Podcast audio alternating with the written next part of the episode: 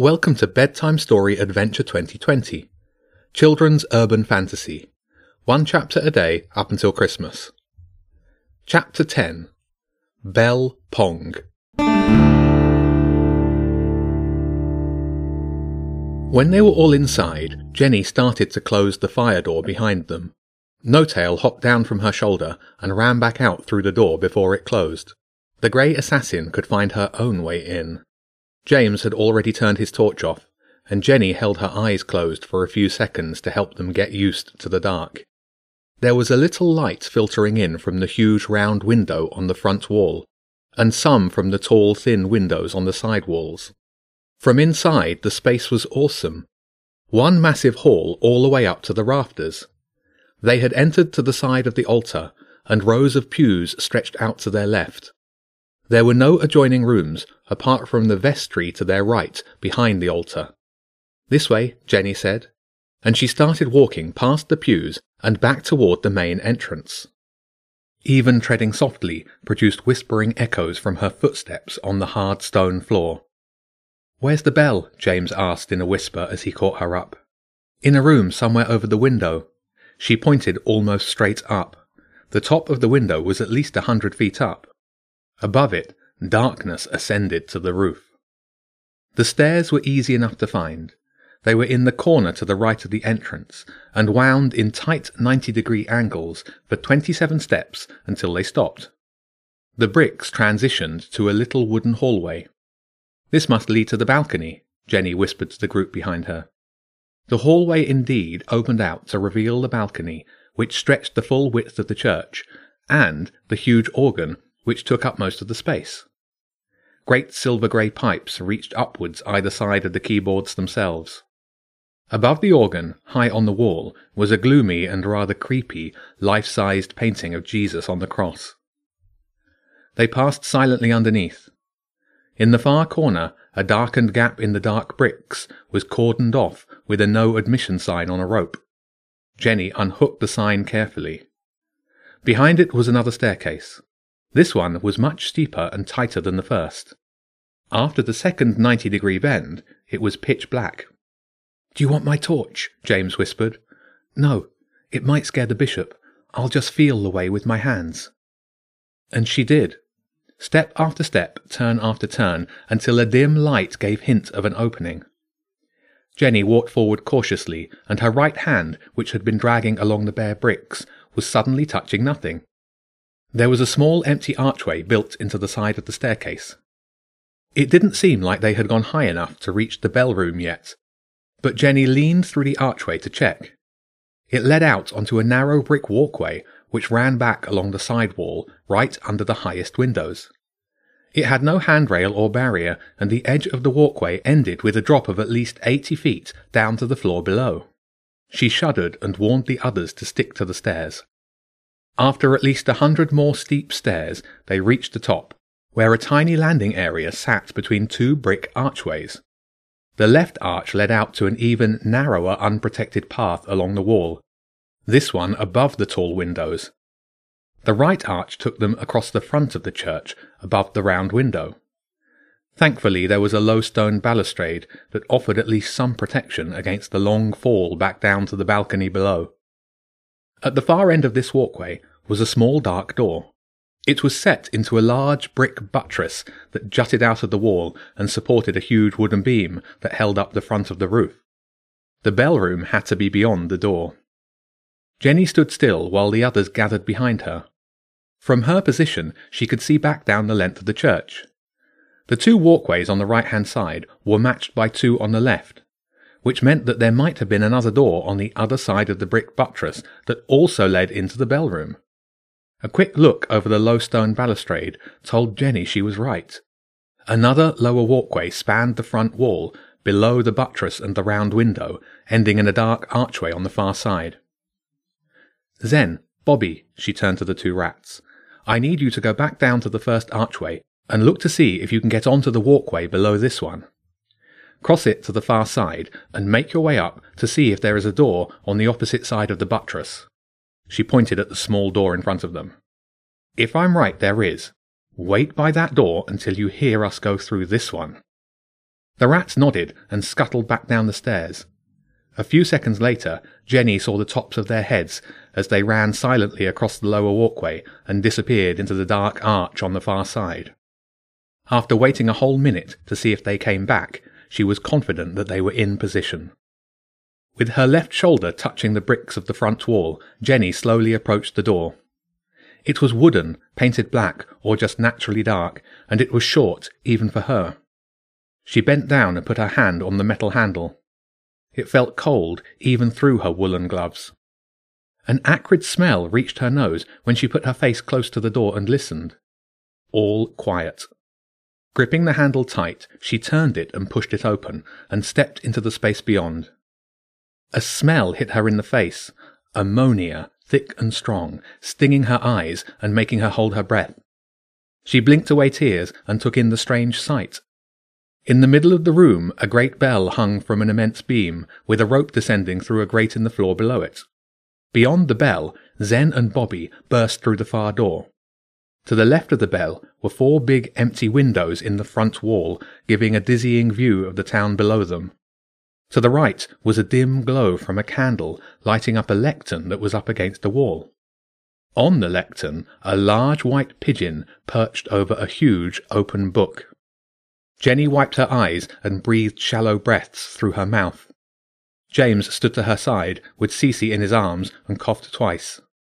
The source of the smell was clear. Below the lectern, underneath where the plump bird was perched, was a waist-high mound of white droppings. A smaller knee-high bank of pale dung started at the wall on this side of the lectern and formed a semicircle around the bird, like its very own fortification. You do know, the bird said, not looking up from its book, that even a fat old bird like me could be out of the window behind me before you or those two rats were halfway to this lectern. Its voice was high and clear as a choir boy's. Other than the bell, the lectern, the stinking droppings, and a pile of books along the back wall, the space was empty. And do you know, Zen called out, his long pike ready in his hands, that this smell might kill you before my pike can? I find that the ammonia keeps me alert. A little discomfort sharpens the mind. Something that you rats might want to try. I've got something sharp that can cause more than a little discomfort. Zen raised the pike, then called across to the children. Can we ask our questions and get out of here quick? Petty threats. If any of you steps any closer, I'll be out of that window. A small silhouette appeared at the window behind the bird. No tail, with an arrow ready to fire. Ah, it seems you have me at a disadvantage. I might stay put for a moment longer. On top of being in a high, dark bell room with a terrible, awful smell, something else about the scene nagged at Jenny. The bird took a peck into an inkwell that was being used as a seed bowl. Another inkwell next to it was full of ink, and various writing implements were resting at the bottom of the huge open book brushes and quills and nibs. Do you know what the ringmaster is doing? Jenny asked, trying to breathe as little as possible as she did. I have heard about it, where are they keeping the kidnapped animals? James asked. Then he made a coughing, retching noise and disappeared back through the doorway. My, my, that boy needs a stronger constitution. The bird took another peck of seed, and then, to Jenny's disgust, expelled a stream of white poo onto the top of the pile beneath it. Answer his question, you filthy bird! Zen shouted. So rude, but I guess there is no need to keep it a secret. It's not like you will be able to get inside anyway. They are being held in the old pumping station. You might know it as the Engineerium. I wouldn't bother to try and rescue the animals. The place is too well guarded, and they probably won't be there long. If that's all you wanted, I'll bid you goodbye. The bird waved a wing at Jenny, then turned back to the book. With stinging eyes and nose, Jenny looked across to Zen and Bobby. The rats nodded and made their retreat. Jenny turned and closed the door behind her, taking a deep breath of non-stinking air. James was sitting on the walkway, back to the wall, feet up on the stone balustrade. Sorry, he said. That smell got to me.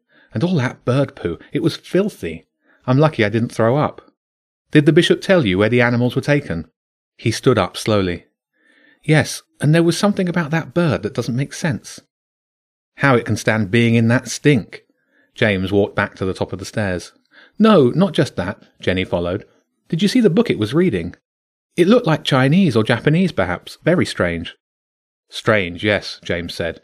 But there's no way I'm ever going back in there to find out. The way down the narrow staircase took longer than the way up. Partly because it was so treacherously steep, and partly because Jenny was shaken by the terrible smell. The rats were already on the balcony when the children arrived.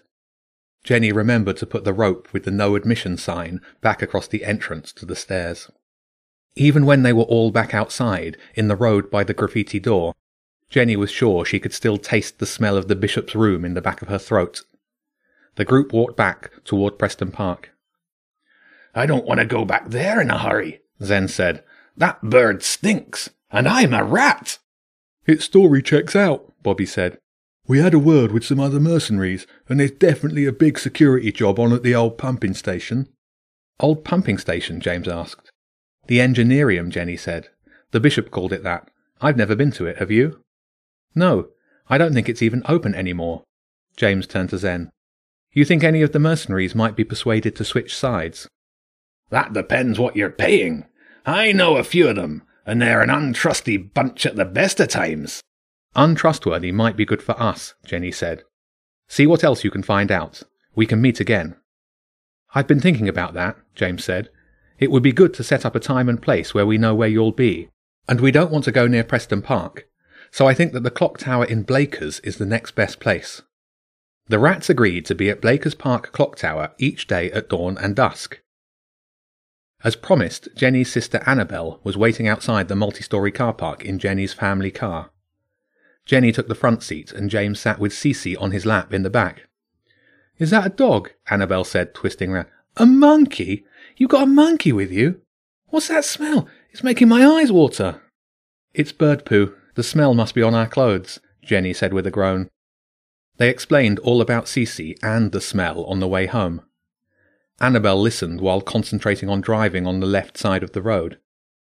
After dropping James and Cece off, she parked the car back outside the house. I said I was going to the pub, Annabel said, so Mum and Dad are expecting me to come back whenever. They won't be expecting that smell, though. I think we might have to wash the car seats to get it out. At least we don't have a monkey to take care of, though. While her older sister made a noisy entrance, Jenny sneaked upstairs to her room. She took off her clothes and stuffed them into an old plastic bag. After a quick shower, she changed into her pyjamas. It wasn't until she went back into her room that she realized Annabel might have been right about washing the car seats. As soon as she opened her bedroom door, she could smell the bishop. Just being near the bag with her clothes in made her eyes water. There was a knock at her door. It was Annabel. I just checked the car, she said. It smells awful. I got an old perfume bottle, one of those ones that Gran gets us every Christmas. Lavender and rose, or something flowery anyway. I spilled a good load on the seats, so they still stink, but at least I can explain it. Where are your clothes? Jenny fetched the bag. I'll put a wash on. I need to do one anyway. My jeans haven't been washed in a month. I just hope that bird pong doesn't end up rubbing off on my clothes. How long were you in the same room as that? What did you call it? The bishop, Jenny said. I don't think we were in there for more than a few minutes, and I'm sure that I missed something in there. Well, I won't miss the bishop's smell, that's for sure. Jenny thanked her sister. It was late, way past bedtime, and although she wanted to stay up and do some research on the Engineerium, she forced herself into bed. The mystery was still growing. The circus, the bishop, the ringmaster, elf and the monkey dogs, kidnapped animals, not to mention the inspector. There were too many variables and not enough information to solve the mystery now. The part that Jenny wanted to focus on next was Elf. Somehow, the diminutive French girl was always mixed up in some kind of trouble. And this time was no exception.